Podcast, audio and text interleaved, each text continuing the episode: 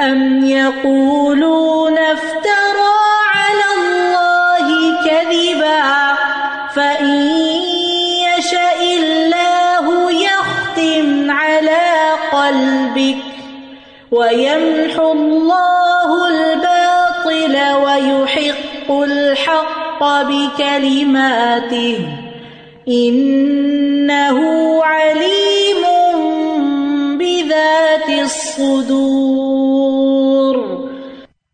کیا یہ لوگ کہتے ہیں کہ اس شخص نے اللہ پر جھوٹا بہتان گڑ لیا ہے؟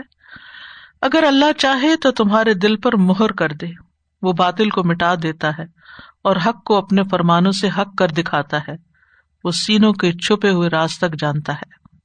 ام یقول افطرا اللہ کدب یہاں ام کا جو لفظ ہے، یہ ایک طرح سے ڈانٹ کے لیے، ملامت کے لیے ہے کہ یہ لوگ اتنے جری ہیں، اتنے بے باک ہیں کہ آپ پر جو صادق اور امین ہے، آپ پر یہ الزام لگاتے ہیں کہ آپ نے یہ قرآن اللہ پہ جھوٹ گڑ کے باندھا ہے۔ یعنی جھوٹ موٹ اللہ کی طرف منسوب کر دیا ہے، حالانکہ خود ہی آپ نے لکھا ہے یا خود پیش کر رہے ہیں۔ یعنی جب ان کو کہا گیا کہ قرآن اللہ کا کلام ہے، تو انہوں نے کیا کہا؟ کہ اللہ کا کلام نہیں ہے۔ اور یہ محمد صلی اللہ علیہ وسلم نوز بلا جھوٹے ہیں۔ جادوگر ہیں، کاہن ہیں، مجنون ہیں۔ اور اسی طرح کی اور باتیں جن کے ساتھ وہ رسول اللہ صلی اللہ علیہ وسلم کو الزام دیتے تھے۔ تو اس پر فرمایا، ام یقول افطرا اللہ کا کیا وہ کہتے ہیں کہ اس نے گھڑ لیا؟ کس نے؟ نبی صلی اللہ علیہ وسلم۔ اللہ ہی اللہ پر۔ کزبن جھوٹ۔ کون سا جھوٹ؟ کہ یہ قرآن اللہ کی طرف سے ہے۔ یعنی آپ کی سچائی کو تسلیم کرتے تھے کہ آپ سچے انسان ہیں، لیکن جب نبوت کا دعوی کیا آپ نے تو آپ کے اوپر جھوٹے الزام لگا دیے گئے۔ اور اس سے بڑا کیا الزام ہو سکتا ہے؟ وہ اس سری جھوٹ کی کیسے ضرورت کر رہے ہیں؟ ہرکل کے دربار میں جب ابو سفیان سے پوچھا گیا کہ نبی صلی اللہ علیہ وسلم نے نبوت کا دعویٰ کیا ہے، تو کبھی اس سے پہلے انہوں نے جھوٹ بولا؟ اس پہ ان کے اوپر جھوٹ کی کبھی توہمت لگی؟ تو ان کا کہ نہیں، کبھی نہیں۔ یعنی وہ خود اقرار کرتے تھے۔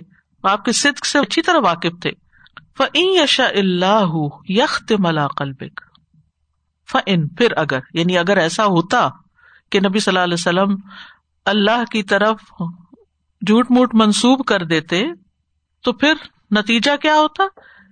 یخت ملا قلبک، اللہ تعالیٰ آپ کے دل پہ مہر لگا دیتا۔ یعنی آپ کو کوئی بات سمجھ نہ آتی۔ دل پہ مہر لگانے کا مطلب کیا کہ پھر نہ دل کے اندر کوئی بات جاتی اور نہ دل سے کوئی بات نکلتی۔ لیکن ایسا تو نہیں ہوا۔ وہی کا سلسلہ مسلسل جاری رہا۔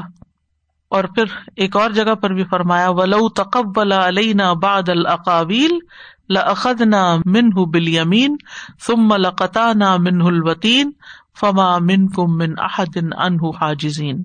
اور اگر وہ ہم پر کوئی بات بنا کر لگا دیتا، کون؟ محمد صلی اللہ علیہ وسلم۔ تو یقیناً ہم اس کو دائیں ہاتھ سے پکڑتے یعنی ایسا کرنے نہ دیتے۔ پھر یقیناً ہم اس کی رگے جان کاٹ دیتے۔ پھر تم میں سے کوئی بھی ہمیں اس سے روکنے والا نہ ہوتا۔ تو جب ایسا نہیں ہوا تو اس کا کیا مطلب ہے؟ کیا مطلب ہے؟ کہ رسول اللہ صلی اللہ علیہ وسلم نے جو کچھ پیش کیا، سچ تھا، حق تھا۔ وہ یم اللہ الباطلا اور اللہ باطل کو مٹا دیتا ہے۔ وہ یو حق الحق کا بکلماتی ہی اور حق کو اپنے کلمات کے ذریعے حق ثابت کرتا ہے یعنی اپنے دلائل کے ذریعے۔ کلمات سے مراد یہاں اللہ تعالی کے دلائل ہیں۔ یعنی یہ اللہ تعالی کی سنت ہے کہ اللہ تعالیٰ باطل کو پائیداری نہیں بخشتا۔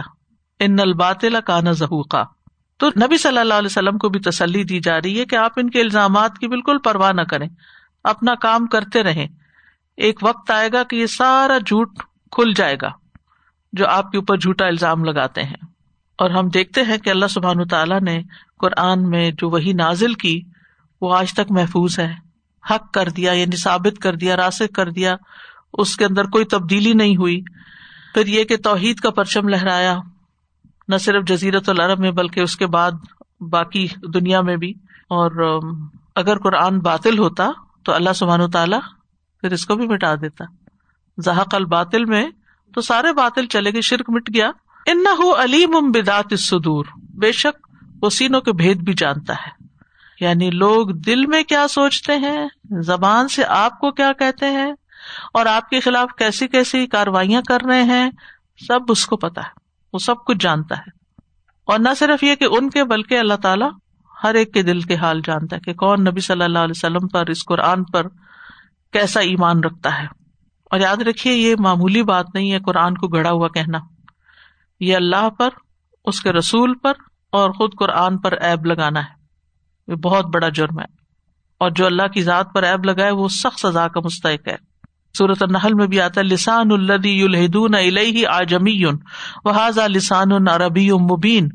اس شخص کی زبان جس کی طرف وہ غلط نسبت کرتے ہیں کہ کوئی ان کو غلام جو ہے وہ لکھواتا ہے قرآن، فرمایا کہ وہ تو اجمی ہے اور یہ واضح عربی زبان میں قرآن نازل ہوا ہے۔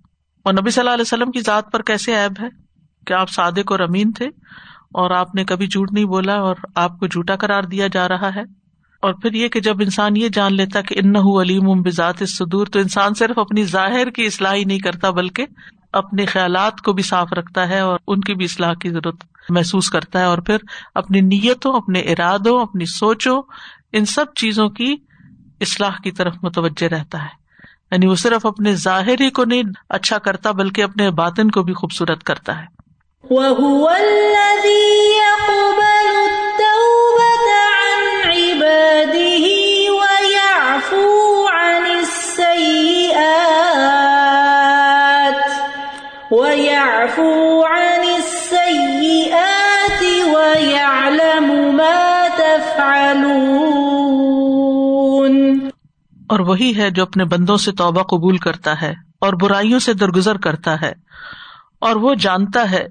جو تم کرتے ہو۔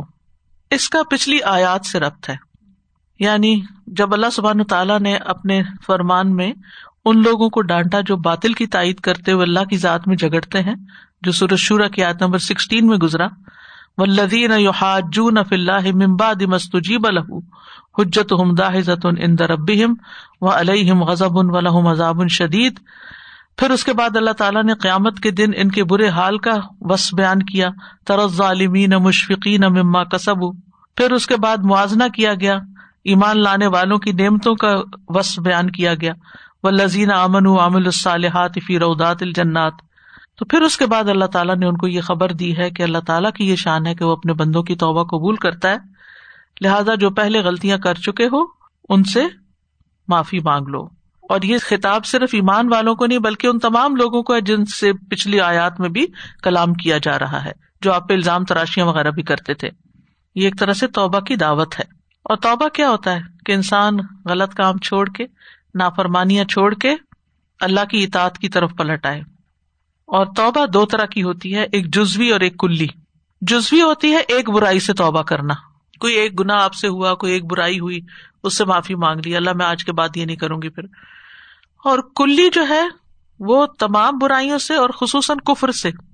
حقیقت یہ ہے کہ گناہ کا سرزد ہونا جو ہے، یہ ایک فطری سی بات۔ ہر انسان، کل ابن آدم و خطا تمام ابن آدم جو ہے وہ خطا کار ہر ایک سے غلطی ہوتی ہے۔ یعنی حدیث میں آتا ہے، ہر مومن آدمی سے کوئی نہ کوئی ایسا گنا سرزد ہو جاتا ہے جس کو وہ وقتاً فوقتاً کرتا رہتا ہے۔ یا کوئی ایسا گنا ہوتا ہے جس پر وہ کائم رہتا ہے۔ اور اس کو نہیں چھوڑتا حتیٰ کہ دنیا چھوڑ جاتا ہے۔ تو اس لیے کیا کرنا چاہیے؟ توبہ کرتے ہی رہنا چاہیے۔ یہ نہیں کہ وہ میں نے حج پہ توبہ کی تھی تو بس وہی کافی ہے میرے لیے۔ مومن اپنے گناہوں سے ڈرتا ہے۔ اس کو یوں لگتا ہے جیسے وہ کسی پہاڑ کے نیچے بیٹھا ہے۔ وہ گر نہ پڑے۔ اور فاجر اور منافق اپنے گناہوں سے ڈرتا نہیں، ان کو ہلکا سمجھتا کہ جیسے ناک پہ بیٹھی مکی تو اڑا دے اس کو۔ تو اللہ سبحان و تعالیٰ کی کیا مہربانی ہے؟ وہ اللہ یکبل توبہ توبہ سے پہلے ان کی توبہ کی توفیق دیتا ہے اور اس کے بعد پھر قبول کرتا ہے اور برائیوں کو دھو ڈالتا ہے، معاف کر دیتا ہے، صاف کر دیتا ہے۔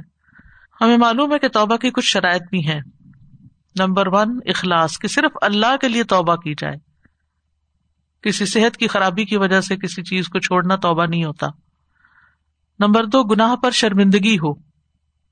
افسوس ہو، ندامت ہو، حسرت ہو۔ نمبر تین، گناہ چھوڑ دیا جائے۔ جیسے اگر غیبت کی اور غیبت پہ توبہ کیا کہ آئندہ نہیں کروں گا میں۔ نمبر چار، آئندہ نہ کرنے کا ارادہ کرے، پکا، عزم۔ نمبر پانچ، توبہ کا دروازہ بند ہونے سے پہلے پہلے توبہ کر لے۔ اور نمبر چھ، حقوق العباد میں سے اگر کوئی کمی کو تاہی کیا تو ان کا حق لوٹائے۔ اگر کسی کا حق مارا کسی یتیم کا، کسی بیوہ کا، کسی کا، تو وہ ان کو واپس کرے۔ تب توبہ قبول ہوتی۔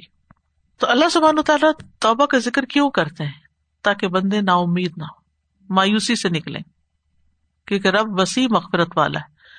گناہوں کو معاف کرنے والا ہے۔ گناہوں کو معاف کرنا اس کو پسند ہے۔ اور توبہ کرنے والوں سے محبت کرتا ہے۔ یحب التوابین و یحب المتطہرین۔ اور پھر اللہ کا وعدہ بھی ہے۔ اللہ سبحان و تعالیٰ انتہائی خوش ہوتا ہے جب کوئی توبہ کرتا ہے۔ وہ دن کو بھی توبہ قبول کرتا ہے اور رات کو بھی کرتا ہے۔ رسول اللہ صلی اللہ علیہ وسلم فرمایا اگر تمہارے گناہ نہ ہوتے جن کو اللہ بخشے، تو اللہ تعالیٰ ایسے لوگ لاتا جو گناہ کرتے اور اللہ تعالیٰ ان کو بخشتا یعنی اللہ تعالیٰ کو اس قدر پسند ہے۔ پھر یہ کہ ہر روز بخش کا اعلان کرتا ہے جب رات کا آخری تہائی حصہ رہ جاتا ہے۔ اور بار بار بخشتا ہے۔ وہی گنا بار بار بار بار۔ اور جب تک جان نہیں نکلتی، توبہ قبول ہوتی رہتی ہے۔ ویاف نسیات افا یافو کہتے ہیں اربوں کے ہاں جب آندھی اور دھول اڑ کر قدموں کے نشان مٹا دیتی تھی اگر آپ صحرا میں دیکھے جب کوئی چلتا ہے تو کیا ہوتا ہے؟ نشان پڑ جاتے ہیں۔ پھر آندھی آتی تو کیا آتی؟ وہ نشانوں کو پر کر کے برابر کر دیتی، جیسے کوئی نشان ہی نہ یہ ہے افو تو مطلب کیا ہے؟ گناہوں کی سزا نہیں دیتا پھر وہ۔ یاف ہوا نسیات گناہوں کو مٹا دیتا ہے۔ اور سیاحت سیاحت ان کی جمع ہے۔ ہر وہ چیز جس کا کرنا اور جس میں واقع ہونا انسان کے لیے برا ہو۔ یعنی ہر وہ کام جس کو کرنا برا ہو۔ اور یہاں مراد ہے شریعت کی مخالفت۔ کسی فرض کو ترک کر دینا یا کسی حرام کا ارتقاب کرنا، تو اللہ سبحان تعالیٰ نہ صرف یہ کہ برائیوں سے درگزر کرتا ہے، بلکہ ان کو نیکیوں میں بدل بھی دیتا ہے۔ وہ یا علم مات فلون اور وہ جانتا ہے جو کچھ تم کرتے ہو۔ تمہارے سارے اعمال سے بخوبی واقف ہے۔ وَيَسْتَجِيبُ الَّذِينَ آمَنُوا وَعَمِلُوا الصَّالِحَاتِ وَيَزِيدُهُمْ مِن فَضْلِهِ وَالْكَافِرُونَ لَهُمْ عَذَابٌ شَدِيدٌ وہ ایمان لانے والوں اور نیک عمل کرنے والوں کی دعا قبول کرتا ہے۔ کتنا بڑا وعدہ ہے۔ اور اپنے فضل سے ان کو اور زیادہ دیتا ہے۔ رہے انکار کرنے والے تو ان کے لیے دردناک سزا ہے۔ وہ یس تجیب الزین امن امل الصالحات۔ یس تجیبو میں جو سین ہے یہ مبالغے کے لیے ہے۔ یو جیبو میں بھی جواب دینے کا مانا آ جاتا ہے قبولیت کا۔ وہ اضاسا کا عبادی انی و انی قریب اجیب وہاں سین نہیں آیا۔ اجیبو آیا۔ یہاں یس تجیب آیا ہے۔ یہ لفظ اس وقت استعمال ہوتا ہے جب کسی کام کے کرنے میں جلدی کی جائے یعنی فوراً کر لیا جائے۔ یعنی کسی دعا کو جلد قبول کرنے کے لیے آتا ہے۔ تو جو ایمان والے ہیں اور نیک کام کرتے ہیں، اللہ ان کی دعا قبول کر لیتا ہے۔ خوشی سے قبول کرتا ہے۔ ان کی پکار کا جواب دینے والا ہے۔ جب اسے پکارتے ہیں، وہ کہتے یا اللہ، تو جواب دیتا ہے۔ یا رب، یا مالک، یا رب العالمین، یا رحمان، یا رحیم ولی اللہ السما الحسن فدو بیا جب آپ اس کو پکارتے ہیں ویس تجیب الدین آمن عامل الصال تو وہ جواب دیتا ہے۔ دنیا میں کئی دفعہ آپ اپنے پیاروں کو پکارتے ہیں، بلاتے ہیں، دعوت دیتے ہیں، کرتے ہیں۔ مرضی ہوتی ہے، سنتے ہیں، نہیں تو نہیں۔ لیکن وہ اجر لکھ لیتا ہے یا وہی بات پوری کر دیتا ہے۔ اصل میں جب ہماری دعا قبول نہیں ہوتی نا، تو یہ بھی اللہ کی ایک رحمت ہی کا حصہ ہوتا ہے۔ کیونکہ وہ اس سے بڑی چیز ہمیں دینا چاہتا ہے بعد میں۔ دنیا میں وہ نہیں مل سکتی، وہ بڑی چیز۔ کیونکہ دنیا کی کیپیسٹی اتنی نہیں ہے۔ تو جو دعائیں قبول ہو جائے بہت اچھا۔ اس پہ ہم زیادہ خوش ہوتے ہیں۔ اور جو نہیں قبول ہوتے، اس پہ ناراض رہتے ہیں۔ یا غمگین رہتے ہیں۔ ہماری اتنے عرصے سے یہ دعا مانگ رہی ہے دعا نہیں قبول پھر اللہ تعالیٰ نے یہ سارا کچھ جو مانگا ہے، اس کا اجر محفوظ رکھا ہوا۔ اور اس وقت انسان کی تمنا پھر کیا ہوگی؟ کاش دنیا میں کوئی بھی قبول نہ ہوتی۔ آج یہاں ملتا جو کبھی ختم نہیں ہونے والا۔ دنیا میں تو جو قبول ہوئی، جو مل گیا چلا بھی گیا ساتھ ہی دنیا کے۔ اور اللہ سبحانہ تعالیٰ خود فرماتے وقال ربو کو مدونی استجب لکھو دعا کرو، میں قبول کروں گا۔ تو اس لیے کبھی مایوسی نہیں ہونی چاہیے، کیونکہ عموماً شیطان ہمارے دل میں بڑا پکا بس بسا ڈالتا ہے، کچھ فائدہ نہیں۔ تمہاری نہیں سنی جائے گی۔ سو ضرور سنتا ہے۔ لیکن اس کو یہ پتا ہے کس بندے کے لیے کب سننی چاہیے۔ فوراً سن لینی چاہیے، کیونکہ اس کی حکمت ہے نا۔ وہ ہمارے حق میں ہم سے بھی زیادہ مہربان ہے۔ اس کے مطابق وہ ہم سے معاملہ کرتا ہے۔ لیکن ساتھ ہی ہمیں قبولیت دعا کی شرائط کو بھی سامنے رکھنا چاہیے، حلال روزی کا اہتمام کرنا چاہیے، ہمیں بھی اللہ کی پکار پر جواب دینا چاہیے۔ فلیس بولی یعنی میں تو ان کی سنتا ہوں، وہ بھی میری مانا کرے جو حکم آتے ہیں۔ ایمان والے تو یہ کہتے ہیں نا ربا نا ان نہ سمے نہ منادی یونادی ایمان یا نام برب کو فامنا یہ ہے جواب دینا۔ ایمان کی پکار سنی، ہم نے جواب دے دیا۔ پھر دعا کرتے رب بنا فخر لنا ذنو بنا و کفر انا سیاتنا و توفنا ما لبرار رب بنا و ما و اتنا اللہ رسول کا ولا تخزنا یوم القیام ان کلا تخلف المیاد فاستجاب لهم ربهم. انی لا ادی عمل عامل منکم من ذکر انسا. فاستجاب. تو یہ الگ بات ہے کہ ہمیں دنیا میں یقین نہیں آتا، لیکن ہمیں اگر رب نے فرما دیا نا، تو اس پر ایمان لے آنا چاہیے کہ ایسا ہوتا ہے. یقین کر لینا چاہیے تاکہ پھر ہماری دعاؤں میں اور اضافہ ہو۔ اور پھر صرف اتنا نہیں دیتا کیونکہ ہمیں تو مانگنے کا بھی ڈھنگ نہیں ہے۔ ہم تو بہت چھوٹا مانگتے ہیں۔ رب کا خزانہ تو بہت بڑا ہے۔ امن شعی ان اللہ اندنا خزان ومان نزل اللہ بقدر معلوم۔ ہمارے پاس تو ہر چیز کے خزانے ہیں، صرف معلوم اندازے کے مطابق ہم اتارتے ہیں۔ یعنی کس کو کیا دینا ہے، کتنا دینا ہے، بس اتنا دیتے ہیں ابھی۔ باقی تو وہاں کے لیے جمع ہو رہا ہے۔ وہ یزید من فضل اور وہ ان کو اپنے فضل سے اور بھی زیادہ دیتا ہے، یا دے گا قیامت کے دن۔ یعنی جب وہ اللہ کی پکار پہ لبیک کہتے ہیں، تو اللہ تعالیٰ ان کی بہت قدردانی کرتا ہے۔ وہ بخشنے والا ہے، نہایت قدردان ہے، اوپر ہی ہم نے پڑھا۔ اور اللہ تعالیٰ اپنے فضل و کرم سے عمل کی توفیق عطا کرتا ہے، رستے دکھاتا ہے، مزید نیکیاں کرنے کے، مزید دعائیں مانگنے کے۔ ول کافرون الحم اداب ان شدید اور انکار کرنے والوں کے لیے جو رسولوں کی پکار پہ لبیک نہیں کہتے بلکہ اس کا انکار کر دیتے ہیں۔ یا جب اللہ تعالیٰ فرماتے ہیں وکال ربو کو مدونی استجب لکم، تو وہ پھر بھی نہیں مانگتے۔ کچھ لوگ دعا مانگتے ہی نہیں مانگنا ہی نہیں چاہتے۔ یا غیر اللہ سے مانگتے رہتے ہیں۔ تو جو نہیں مانگتے، پھر کیا ہے؟ ان الدین یستقبرون عن عبادتی سید خلون جہنم داخرین۔ جو اللہ کی عبادت سے تکبر کرتے ہیں، ذلیل ہو کے جہنم میں داخل ہوں گے اور دعا جو ہے، وہ بھی عبادت ہے۔ وَلَوْ بَسَطَ اللَّهُ الرِّزْقَ لِعِبَادِهِ لَبَغَوْا فِي الْأَرْضِ، وَلَكِنْ يُنَزِّلُ بِقَدْرِ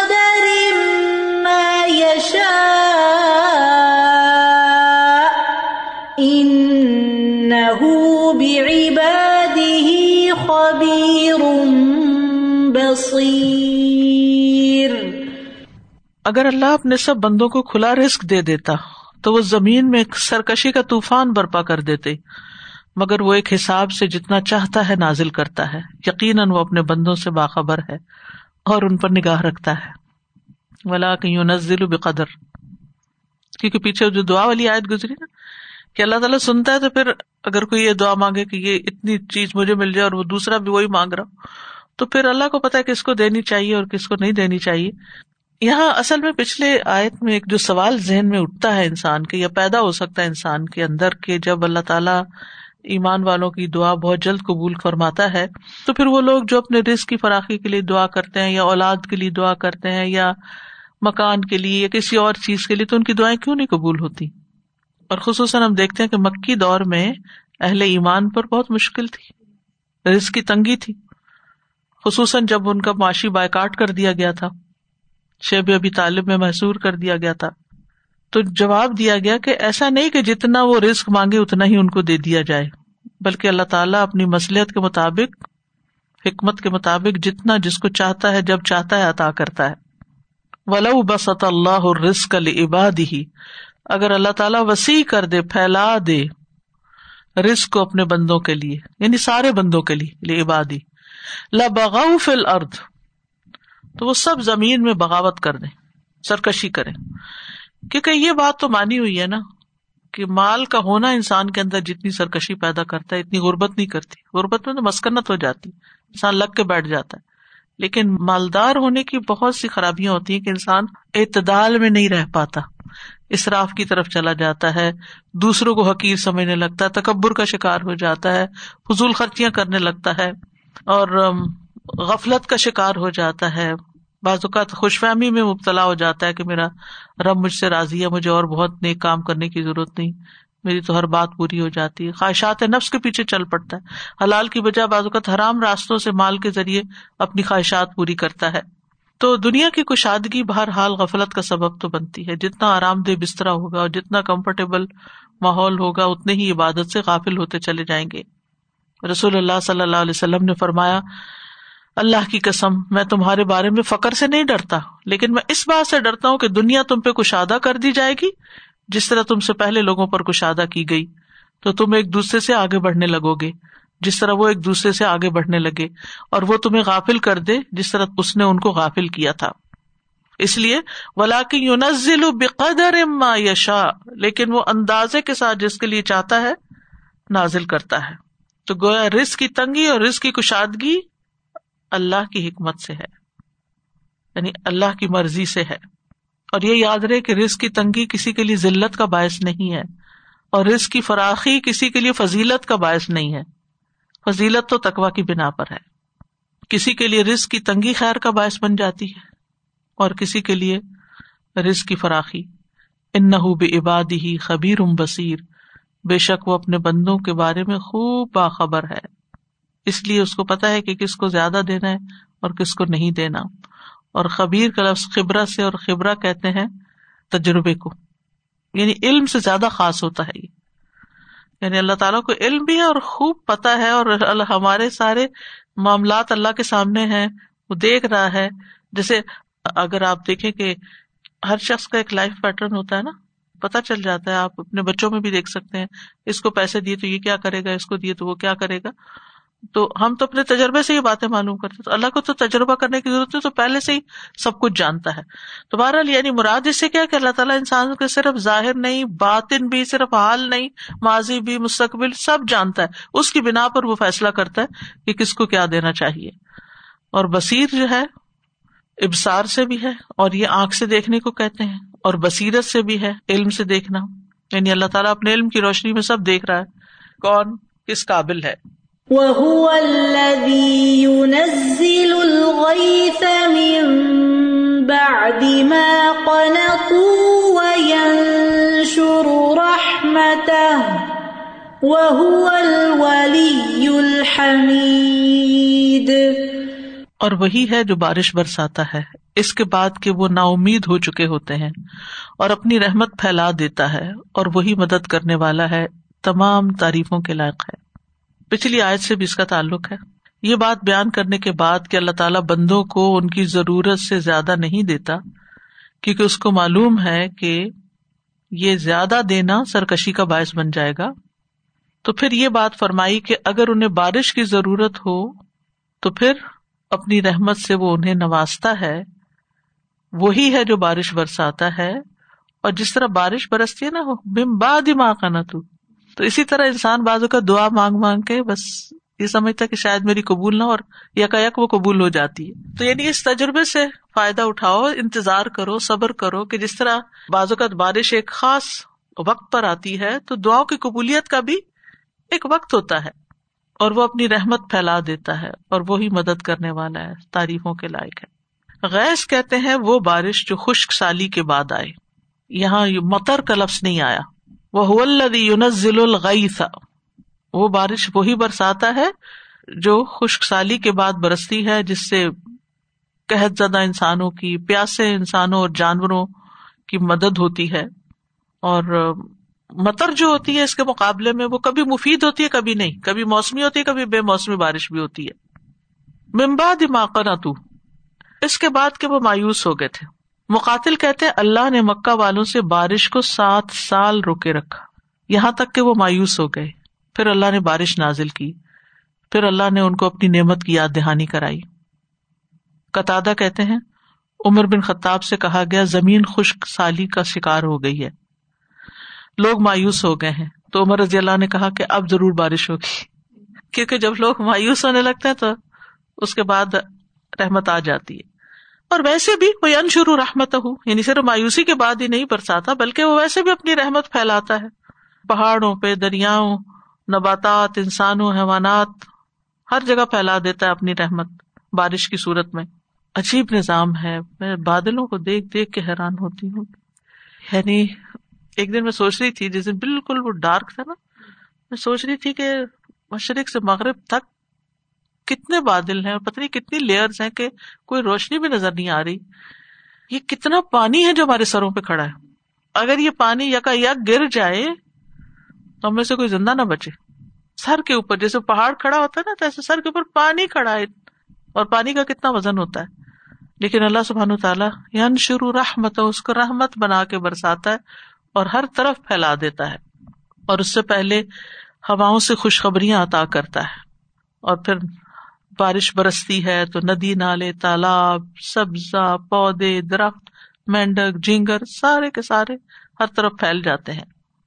تو اس سے ہی پتہ چلتا ہے کہ بارش نازل کرنا اللہ کے اختیار میں بندے نہیں اتار سکتے اس کو۔ بارش کا نازل ہونا اللہ کی رحمت کی علامت ہے۔ یہ بھی پتا چلتا ہے اس آئے سے کہ انسانوں کی طبیعت میں بے صبرا پن اور مایوسی بھی ہے۔ ممبا دماغ کا نہ تو حالانکہ ولی اور حمید وہی ہے۔ جہاں تک بارش کے پانی کا تعلق ہے نا، یہ پانی بابرکت پانی ہے۔ قاف میں آپ نے پڑھا ماں ان مبارکن۔ جب آسمان سے بارش ہوتی تھی تو ابن عباس فرمایا کرتے تھے، میری زین نکالو اور میرے کپڑے نکال کر رکھ دو۔ اور وہ کہتے منزل نام السماء ماں ان مبارک ہم نے آسمان سے برکت والا پانی نازل کیا یعنی بارش میں جاتے۔ اس کو پاک پانی بھی کہا گیا ہے۔ وہ انزل نام السماء ماء ان تہورا تہور کا مطلب خود بھی پاک ہے اور پاک کرنے والا بھی ہے۔ یعنی بارش کا پانی غسل کے لیے وزو کے لیے، پینے کے لیے درست ہے۔ نبی صلی اللہ علیہ وسلم بارش سے محبت کرتے تھے۔ انس کہتے ہیں کہ ہم رسول اللہ صلی اللہ علیہ وسلم کے ساتھ تھے۔ اس دوران بارش شروع ہو گئی تو آپ نے اپنا کپڑا کھول لیا اور بارش کا پانی آپ کے جسم پر خوب پہنچا۔ ہم نے پوچھا، اللہ کے رسول، آپ نے ایسے کیوں کیا؟ آپ نے فرمایا، یہ بارش کا پانی ابھی ابھی اپنے رب کی طرف سے آیا۔ بارش کے وقت دعا قبول ہوتی ہے۔ اس لیے دعا مانگنی چاہیے اور فائدے والی بارش مانگنی چاہیے۔ اللہ سیبن ناف ان ہنی ان کا لفظ بھی آتا ہے۔ اللہ جعل سیبن ہنی ان اللہ، اس بارش کو نفع بخش، خوشگوار بنا دے۔ تو جس وقت بارش برس رہی ہو، اس وقت دعا بھی مانگنی چاہیے۔ اس کے پانی کو اپنے اوپر پڑنے دینا چاہیے۔ ہم بازو کا تو اسے بہت بچتے ہیں، لیکن بہت سردی نہ لگے تو تھوڑا بہت گرمیوں میں خاص طور پر جب بارش ہو، بارش کو رحمت کہنا چاہیے۔ زیادہ ہو تو پھر دعا بھی کرنی چاہیے نبی صلی اللہ علیہ وسلم جب بہت بادل اور آندھی وغیرہ دیکھتے تو پریشان ہوتے، جب بارش بننے لگتی تو کہتے رحمت ہے۔ آپ صلی اللہ علیہ وسلم اپنا کپڑا جو تھا وہ ہٹا لیتے تھے۔ اللہ سے دنیا اور آخرت کی بھلائی مانگنی چاہیے۔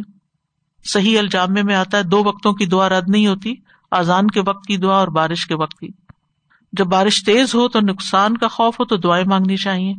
کڑک کی آواز ہو بادلوں کی تو تصویر کرنی چاہیے اور بارش کے بعد کہنا چاہیے متر نہ بفضل اللہ و رحمت ہی ہم پر اللہ کے فضل اور اس کی رحمت کے ساتھ بارش ہوئی۔ بہ الولی الحمید۔ وہ ولی ہے، حمید ہے۔ بندوں کے معاملات کی ذمہ داری لینے والا ہے، کارساز ہے اور بہت تعریف کیا گیا ہے۔ دونوں صفات کو ملا کے یہاں لایا گیا ہے کہ وہ حسن سلوک بھی کرتا ہے اور پھر ایسی چیز عطا کرتا ہے جس کی وجہ سے اس کی تعریف ہوتی ہے۔ وَمِنْ آيَاتِهِ خَلْقُ السَّمَاوَاتِ وَالْأَرْضِ